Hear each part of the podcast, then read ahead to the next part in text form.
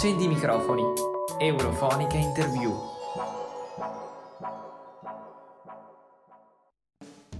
Un saluto a tutti gli ascoltatori e le ascoltatrici di Eurofonica. Qui Nicoletta Labarile per il consueto appuntamento con il nostro format Interview, che vuole raccontare l'Europa proprio dalle voci dei suoi protagonisti e delle sue protagoniste. Noi di Eurofonica in piccola parte siamo anche dei protagonisti, ma oggi vogliamo dare spazio alle voci di chi è fisicamente a Strasburgo presente e quindi ho il piacere di avere qui con me l'onorevole Eleonora Evi, europarlamentare italiana e membro del gruppo politico dei Verdi, Alleanza Libera Europea. Attualmente al suo secondo mandato è dal 2021 coportavoce nazionale di Europa Verde. Grazie dell'invito. La ringraziamo di essere qui con noi e affronteremo in questa intervista dei temi molto molto caldi correlati anche alla sua attività in commissione. Lei infatti fa parte della Commissione per l'ambiente, la sanità pubblica e la sicurezza alimentare Commissione per le petizioni e al momento anche membro sostituto della Commissione Industria, Energia e Ricerca. E proprio per questo volevamo partire da un tema molto caldo. In questi giorni si parla tantissimo di energia, eh, un tema che appunto la riguarda da vicino proprio perché insieme ai Verdi, ma anche insieme ad altri gruppi ambientalisti italiani, ha denunciato all'Ocse il piano industriale di Eni, considerato climaticamente inadeguato e quindi questa istanza ha portato portato proprio all'attenzione il tema in tutta l'Unione Europea. Quindi volevamo capire meglio quali siano le tappe di questa vicenda e in particolare quali sono i punti dell'istanza e quali le argomentazioni. Sì, intanto eh, grazie di, di, di, voler accendere un faro su questa vicenda, perché io ritengo molto eh, pericoloso che soggetti economici legati alle fonti fossili, in particolare multinazionali, che hanno un impatto devastante sulla, sul, sul clima e quindi sull'intero pianeta, e in particolare quelle che hanno anche un controllo pubblico eh, eh, come Eni, beh, insomma, dovrebbero essere le prime a impegnarsi seriamente e a trasformare in impegni concreti quelle che ad oggi sono delle promesse fatte anche a livello internazionale. Perché la stessa Eni ha deciso di, di aderire a una serie di impegni, di pledges a livello appunto internazionale per contrastare la crisi climatica e però poi nei fatti eh, vediamo che il suo piano industriale fino al 2024 in realtà prevede un aumento delle estrazioni di idrocarburi e quindi inevitabilmente anche delle emissioni perché le tecnologie di cui Eni dice di avvalersi per cercare di limitare i, eh, le emissioni di gas serra sono senza dubbio oggi non efficaci o non stanno dando prova di essere eh, utili, in particolare mi riferisco alla, al sistema per la cattura e lo stoccaggio del carbonio. E là dove questi impianti sono eh, stati realizzati non stanno dando appunto i, i, risultati sperati. Quindi ci basiamo su tecnologie mirabolanti e ipotetiche per catturare, eh, catturare la CO2 e in realtà ad oggi di tutto ciò non c'è traccia. Noi quindi come Europa Verde insieme a una a un gruppo di eh, legali, di avvocati, la rete legali per il clima e una serie di associazioni, di movimenti come a Sud, i Fridays for Future, Extinction Rebellion e con anche il nostro gruppo politico al Parlamento europeo perché è un'iniziativa sostenuta fortemente dall'intero gruppo politico qui al Parlamento europeo, abbiamo deciso di eh, utilizzare questo rimedio, diciamo questa procedura che consente appunto eh, di intavolare una mediazione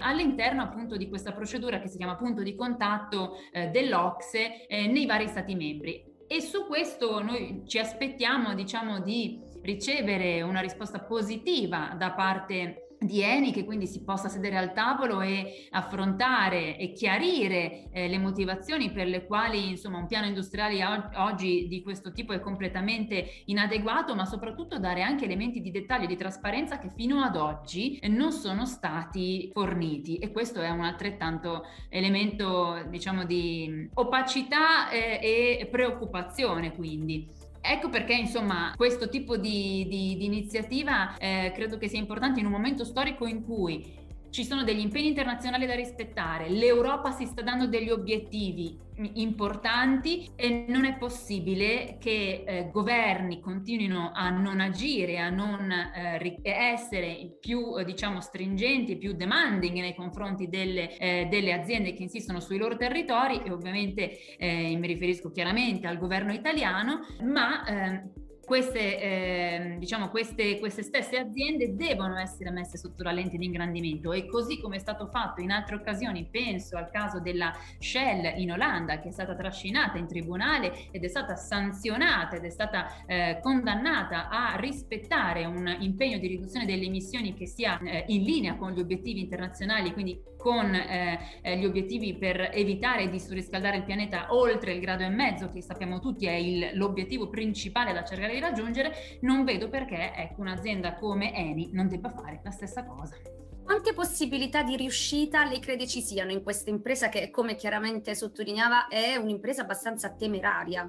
Sì, eh, senza dubbio, eh, certo non è un percorso semplice, anche perché qui va detto, le operazioni di greenwashing, perché di questo si tratta, che eh, siamo purtroppo stati abituati a vedere nel corso del tempo, non da ultimo eh, il palcoscenico più famoso d'Italia, che è quello di Sanremo, che ha visto un vero, una vera e propria becera operazione di, di, di rinverdimento di, eh, de, di Eni e io credo che sia assolutamente un'azione deprecabile e non, che, non, eh, che, non, si meritano i cittadini italiani eh, e che soprattutto eh, come dire, meritano un servizio pubblico che sia eh, all'altezza e che non faccia questo tipo di eh, no, e non presti il fianco a questo tipo di operazioni per rendere verde e sostenibile ciò che non è e quindi di fatto fare una grande operazione di inganno, perché di questo si tratta, il greenwashing è un vero e proprio inganno. Eh, quindi la strada sicuramente non è semplice, ma noi confidiamo che eh, insomma eh, dei segnali possano arrivare, anche se anche qui metto già un altro elemento sul tavolo, il punto di contatto all'Ocse eh, normalmente è eh, un istituto che è presente appunto in molti stati membri, in Italia questo ehm, Ehm, questo, eh, questo, organismo è eh, presente all'interno del MISE, del Ministero per lo Sviluppo Economico e già qui in effetti è un ulteriore elemento di, di preoccupazione rispetto a, a, che la procedura possa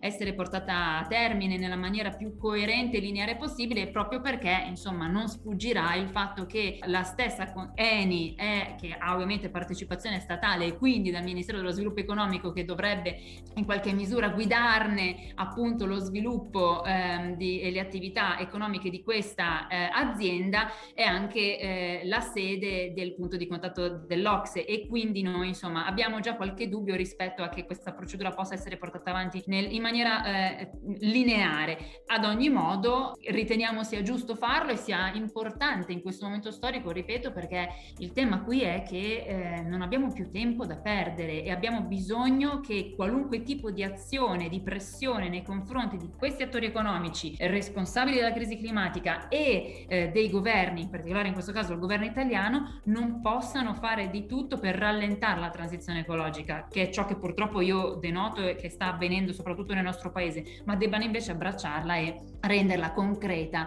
eh, e, e, il più possibile coraggiosa, anche perché a differenza di quello che molto spesso è stato detto e riportato anche sui giornali da parte del ministro Cingolani che de- ha definito la transizione ecologica come un bagno di sangue, questa è una narrazione completamente sbagliata, errata e fuorviante perché è esatto, è esatto l'opposto, è vero l'opposto. Abbracciare la transizione ecologica può portare, e questo non lo dice Leonora Evi, non lo dicono i Verdi o i Greens, ma lo dicono ormai la gran parte delle valutazioni di impatto eh, della Commissione eh, a livello internazionale eh, di moltissimi soggetti, la transizione eh, ecologica può portare enormi opportunità occupazionali e lavorative e quindi è l'ora di abbracciarla seriamente. E a proposito di narrazioni e di greenwashing, lei mi ha fatto un assist che colgo volentieri. Proprio qualche settimana fa la Commissione europea ha inserito nella tassonomia verde il gas metano e il nucleare. E volevamo capire come si è arrivati a farlo e perché gli investimenti su appunto queste fonti definite rinnovabili, non rinnovabili ma perlomeno sostenibili eh, siano considerate tali. Perché? Allora, ehm, in realtà questo atto delegato viene da lontano perché tra l'altro era atteso per l'anno scorso e poi per grandi, le grandi pressioni che ci sono state eh, da parte in particolare delle due industrie diciamo sotto accusa, eh, ovvero l'industria nucleare da un lato e l'industria del gas dall'altro con la, eh, il sostegno forte, fortissimo di molti Stati membri, di alcuni Stati membri perlomeno, in particolare sul nucleare, ovviamente la Francia, e eh, ha fatto eh, una fortissima pressione sulla Commissione europea affinché eh, nell'atto delegato eh, recentemente pubblicato, appunto il, gli investimenti in attività che riguardano il nucleare ed il gas siano eh, considerate sostenibili. Questo eh, perché? Mm, perché eh, è evidente che dal nostro punto di vista in questo momento storico alcuni paesi, come appunto la Francia in particolare per il nucleare, hanno una situazione di grande difficoltà eh, nella loro industria nucleare. In particolare penso ai tanti impianti, eh, ai tanti reattori che mh, vedono continui blocchi nel loro funzionamento proprio per eh, dovuti a motivi di sicurezza e quindi siamo arrivati ad un momento storico in cui le centrali e i reattori sono tutto sommato vetusti, datati avanzati e che quindi necessitano anche di grandi interventi di manutenzione. Dall'altro l'industria del gas beh, è evidente come stia cercando in tutti i modi di salvare il proprio futuro e quindi di eh, non scomparire definitivamente. Di questo è, è, si, sta, si, sta, trattando in definitiva. E quello che per me è molto grave è che eh, la Commissione si sia piegata di fatto a questo tipo di ragionamento, invece che dare ascolto ai suoi esperti, agli esperti esperti eh, sulla finanza sostenibile che erano stati coinvolti appunto dalla Commissione europea per eh, indirizzare la stesura di questo atto delegato e eh, raccogliere loro, um, um, le loro raccomandazioni che prevedevano appunto di evitare di eh, dichiarare e definire investimenti in fossili, in gas, eh, metano e in nuclea- e nucleare come ehm, investimenti verdi, la Commissione ha deciso di eh, in questo momento di dare più ascolto a queste forze forti, fortissime pressioni. I giochi però non sono finiti e questo ci tengo anche a, a raccontarlo e a specificarlo e a precisarlo bene, perché la, l'atto delegato della Commissione ora è stato pubblicato e adesso sia da un lato i governi, quindi il Consiglio dell'Unione Europea, che dall'altro lato il Parlamento europeo possono bocciare questo eh, atto delegato. Non mi aspetto nulla ovviamente dagli Stati membri che stanno veramente litigando tra loro e non riescono a trovare una sintesi rispetto a mh, cosa appunto debba essere un investimento sostenibile in queste due aree mi aspetto invece molto dal Parlamento europeo e noi come Verdi, come Greens, stiamo già lavorando su questo per creare una maggioranza che possa arrivare al numero fatidico di 353 eurodeputati che, sono, eh, che è il numero necessario appunto per bocciare eh, questo atto delegato. E devo dire che sono sempre di più gli eurodeputati di altri gruppi politici che stanno dimostrando di, diciamo, di aver capito eh, di cosa si sta parlando, perché anche qui, credo che sia una, una precisazione importante, importante. Qui non si sta dicendo di chiudere da domani i rubinetti del gas o ehm, chiudere l'attività eh, legata alla produzione di energia da fonte da nucleare. Quindi non si tratta di una eh, decisione nell'ambito della politica energetica, si tratta di altro, siamo nel campo della finanza, della finanza sostenibile e di quelle che dovrebbero essere quindi degli investimenti davvero sostenibili da, eh, da rendere prioritari, da facilitare, da agevolare e, e su questo eh, peraltro l'Europa aveva già fatto dei passi nella direzione giusta. Penso alla Banca Europea degli Investimenti che aveva già deciso di non mettere un euro nelle fonti fossili e che ha ribadito proprio nei giorni scorsi il suo presidente Hoyer di non voler neanche mettere un euro sul, sul nucleare, quindi di non cambiare idea diciamo rispetto a politiche già intraprese. E anche agli stessi eh, green bond europei che sono le famose, le famose obbligazioni verdi con cui stiamo e dovremo ripagare il nostro debito comune finalmente eh, contratto per per per,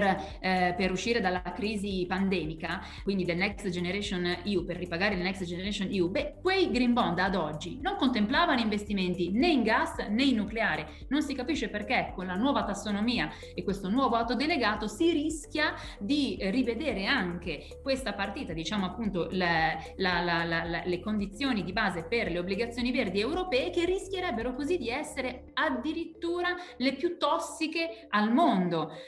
eh, se pensiamo che neanche i green bond russi contemplano eh, il gas ai livelli proposti dalla Commissione europea con questo atto delegato. Sarebbe davvero un segnale bruttissimo che l'Europa eh, dà al resto del mondo e non, non rende giustizia a, appunto a tutte quelle realtà che invece hanno già iniziato ad abbracciare una transizione ecologica e che oggi devono essere sostenute fortemente. Penso appunto a tutto il campo dell'efficienza energetica, le rinnovabili, le comunità energetiche, le innovazioni, le batterie. Ecco, Ecco, sono questi campi che devono essere fortemente sostenuti e quindi un euro sottratto a, queste, eh, a questi investimenti è un euro che va nella direzione sbagliata.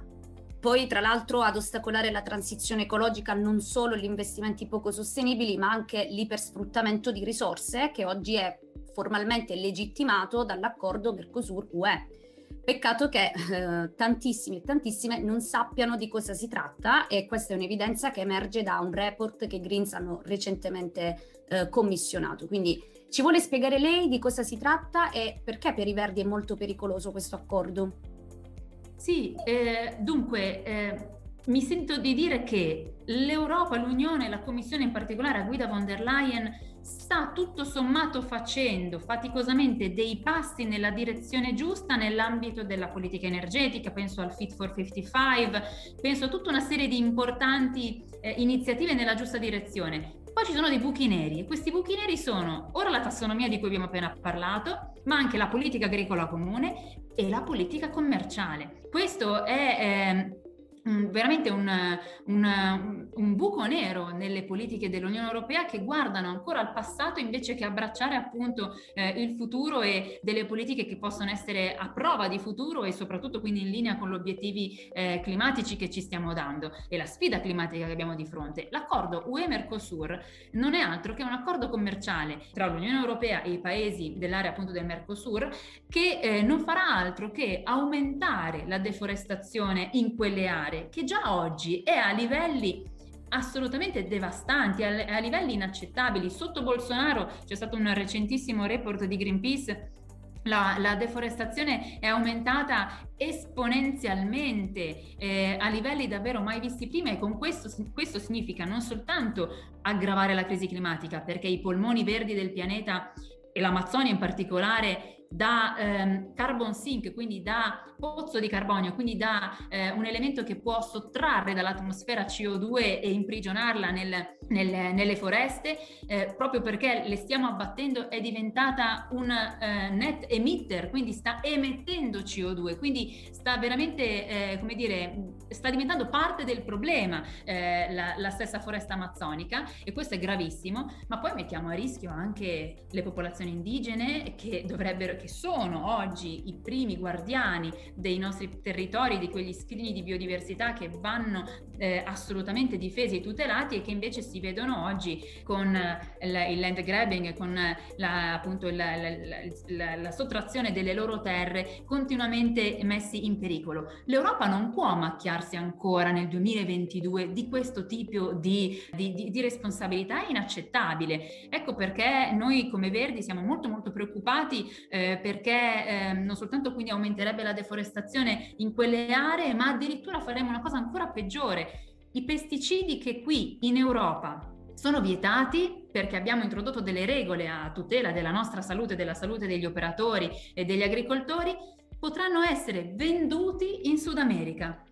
e magari utilizzati poi per quelle coltivazioni e per quei prodotti che verranno poi reimportati nel, in, in, Unione Europea. Ecco, queste sono delle storture, delle cose assolutamente inaccettabili che, ripeto, ho, uh, uh, nel 2022 non possono essere eh, parte di una politica commerciale che, sia, che si basi davvero su un, uno sviluppo sostenibile, sulla tutela e la difesa dei diritti umani. E, e chiudo dicendo che anche la mediatrice europea, di cui tra l'altro proprio in questi giorni in plenaria si sta discutendo la, la, la relazione annuale sulle sue attività nel 2020, è stata molto molto dura nei confronti della Commissione perché ha rilevato che la Commissione europea di fatto ha siglato questo accordo senza prima fare quella valutazione di impatto sulla sostenibilità attività che è obbligata e tenuta a fare in base alle sue stesse linee guida per operare appunto nel rispetto dello, del, dei, dei, principi cardine su cui si basa l'Unione, quindi che appunto riguarda lo sviluppo sostenibile, la tutela dei diritti umani e sociali. Ecco, n- non ha svolto questo tipo di impatto e non si può quindi pensare di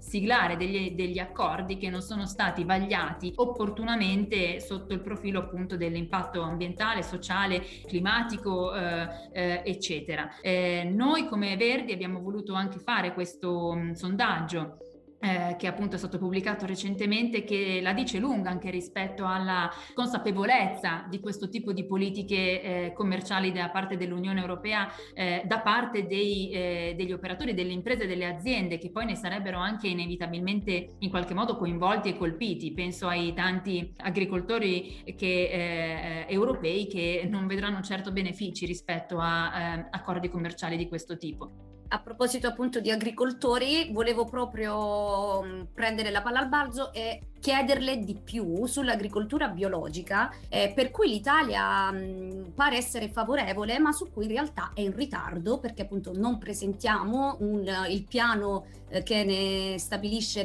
l'utilizzo dal 2014, quindi da questo punto di vista siamo indietro. E proprio per, a sostegno di un'agricoltura più sostenibile e per un modello alimentare più sostenibile, eh, i Verdi sostengono la strategia Farm to Fork, quindi anche qui volevamo chiederle di spiegarci esattamente in cosa consiste e perché può essere appunto un'alternativa sostenibile e soprattutto quali eventualità di implementazioni ha in Europa.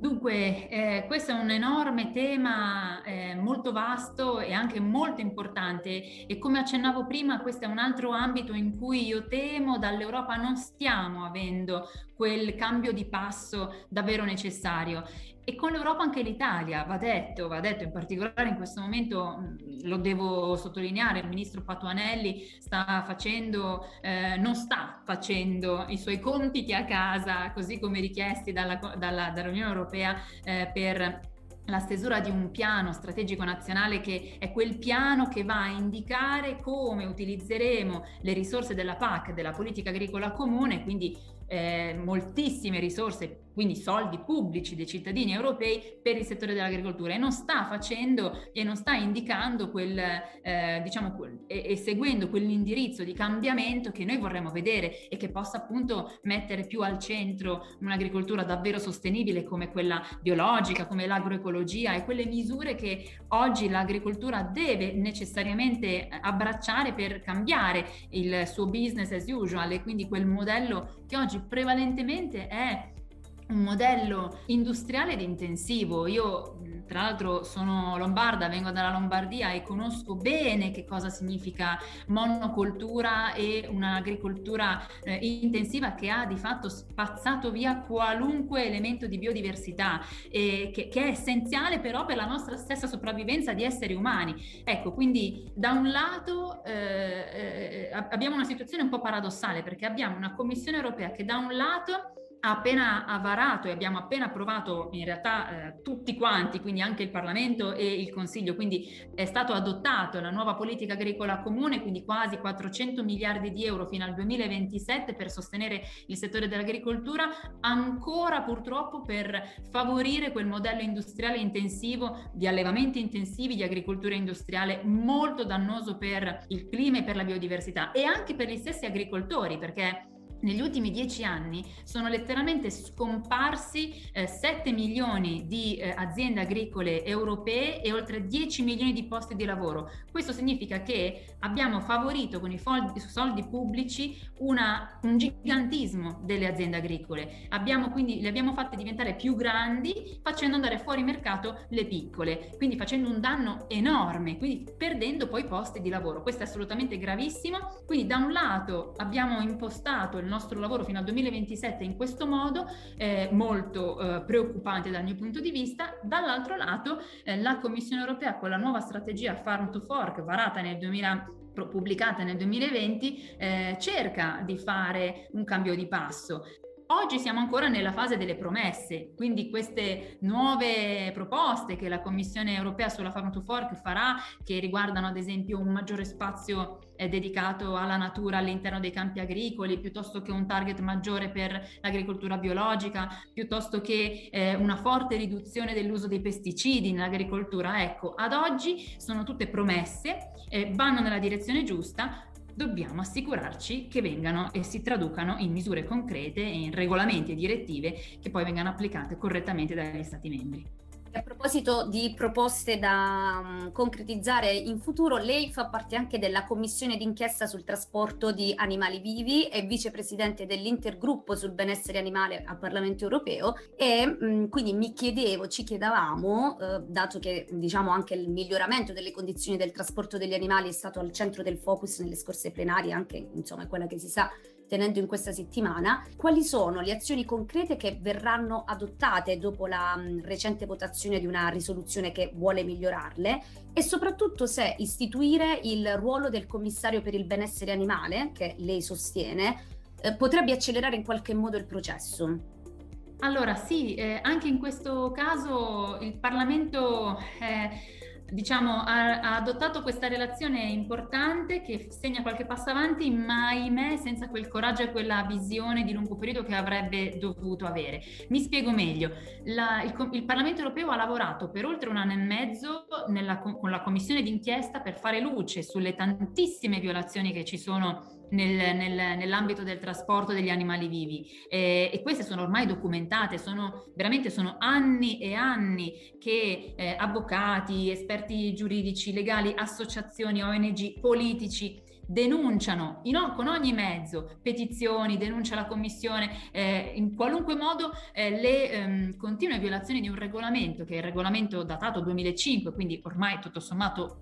parecchio datato, e che ehm, è molto eh, vago, molto, eh, a norme molto lasche, quando non addirittura praticamente ehm, norme inesistenti o appunto eh, troppo deboli per tutelare davvero la, eh, gli animali durante il trasporto. Eh, quindi questo regolamento andrà rivisto, va rivisto. Eh, la commissione d'inchiesta serviva per non soltanto fare luce rispetto a tutte queste violazioni e metterle e scriverle nero su bianco, ma dare anche delle forti indicazioni alla Commissione europea che va detto si è impegnata nel 2023 a rivedere questo regolamento. Quindi arriveranno nuove proposte da parte della Commissione europea perché è evidente a tutti che il modello, anche qui principale, il modello eh, che abbiamo utilizzato eh, n- non fa altro che eh, trattare gli esseri, esseri viventi eh, come veri e propri oggetti trasportati per viaggi lunghissimi, senza soste, a volte senza cibo né acqua, con temperature estreme, calore estreme o freddo eh, e soprattutto viaggi in mare che sono anche quelli che abbiamo visto eh, essere oggetto delle più grandi catastrofi dove migliaia e migliaia di animali sono morti eh, per eh, incidenti appunto nel, durante il trasporto. Ecco, e eh, situazioni davvero agghiaccianti che, non può, che gridano vendetta, che insomma necessitano una, una, un forte intervento da parte della Commissione europea e di tutti gli Stati membri. Stati membri che fino ad oggi, anche quando colpevoli e, nel, e non hanno applicato in maniera corretta il regolamento, non sono stati minimamente sanzionati dalla Commissione. Quindi c'è una, una grande riluttanza da parte della Commissione europea stessa a intervenire. E, ehm, io mi auguro che la buona, ottima proposta di istituire un commissario con, con, il compito specifico di occuparsi dei temi legati al benessere animale possa essere parte della soluzione a questo enorme problema e eh, ritengo che, ci, che, i tempi siano maturi soprattutto perché questo possa accadere e alla prossima eh, ciclo eh, della prossima legislatura eh, potremo avere appunto un commissario con, questa, ehm, con, questa, con questo ruolo così importante eh, per poter appunto rispondere adeguatamente a tutte le grandissime, le tantissime istanze che arrivano dai cittadini. I cittadini chiedono una cosa molto semplice, chiedono eh, molte più tutele per gli animali, molta più protezione per gli animali, chiedono un cambio di passo perché quelle che sono le pratiche adottate oggi devono necessariamente essere archiviate nei libri di storia e non essere più praticate. E su questo ovviamente serve un intervento però forte e coraggioso. Il Parlamento europeo avrebbe potuto essere più, più ambizioso nelle sue richieste ma eh, io ritengo che comunque possiamo ritenerci soddisfatti perché i tempi stanno cambiando, ecco, c'è un, un grande cambiamento fortemente, fortemente richiesto dai cittadini che sempre di più utilizzano anche gli strumenti di partecipazione, penso alle petizioni, penso alle iniziative dei cittadini europei per chiedere questo cambio di passo e mi auguro che possa avvenire presto. Io vorrei salutarla con un'ultima domanda che può essere anche una suggestione lampo sulla, sul recente inserimento della tutela dell'ambiente, degli ecosistemi e della biodiversità nella nostra Costituzione, la Costituzione italiana. C'è qualcosa che aggiungerebbe o toglierebbe? Eh, questa è una, una bella domanda. Eh, io in realtà credo che sia stato fatto finalmente un buon lavoro eh, perché non era non era, come dire, pensabile che appunto nel 2022 ancora non ci fosse una specifica menzione dell'ambiente, della biodiversità e degli animali all'interno della nostra Costituzione, eh, quindi questo è sicuramente un grande passo nella direzione giusta, che però e forse questo è l'argomento che posso fare, non tanto delle modifiche rispetto a quello che è stato l'intervento emendativo della nostra bellissima Carta Costituzionale, quanto adesso l'importanza che questi indirizzi, che sono ora scritti nero su bianco, trovino concreta applicazione nelle regole e nella pratica di tutti i giorni. Quindi, in poche parole, non basta averlo scritto ora nella Carta Costituzionale, deve essere necessariamente applicato. Grazie mille a Eleonora Evi da parte di tutta la redazione, gli ascoltatori e le ascoltatrici di Eurofonica e non vediamo l'ora di poterle parlare dal vivo a Strasburgo. Grazie, grazie mille, a prestissimo.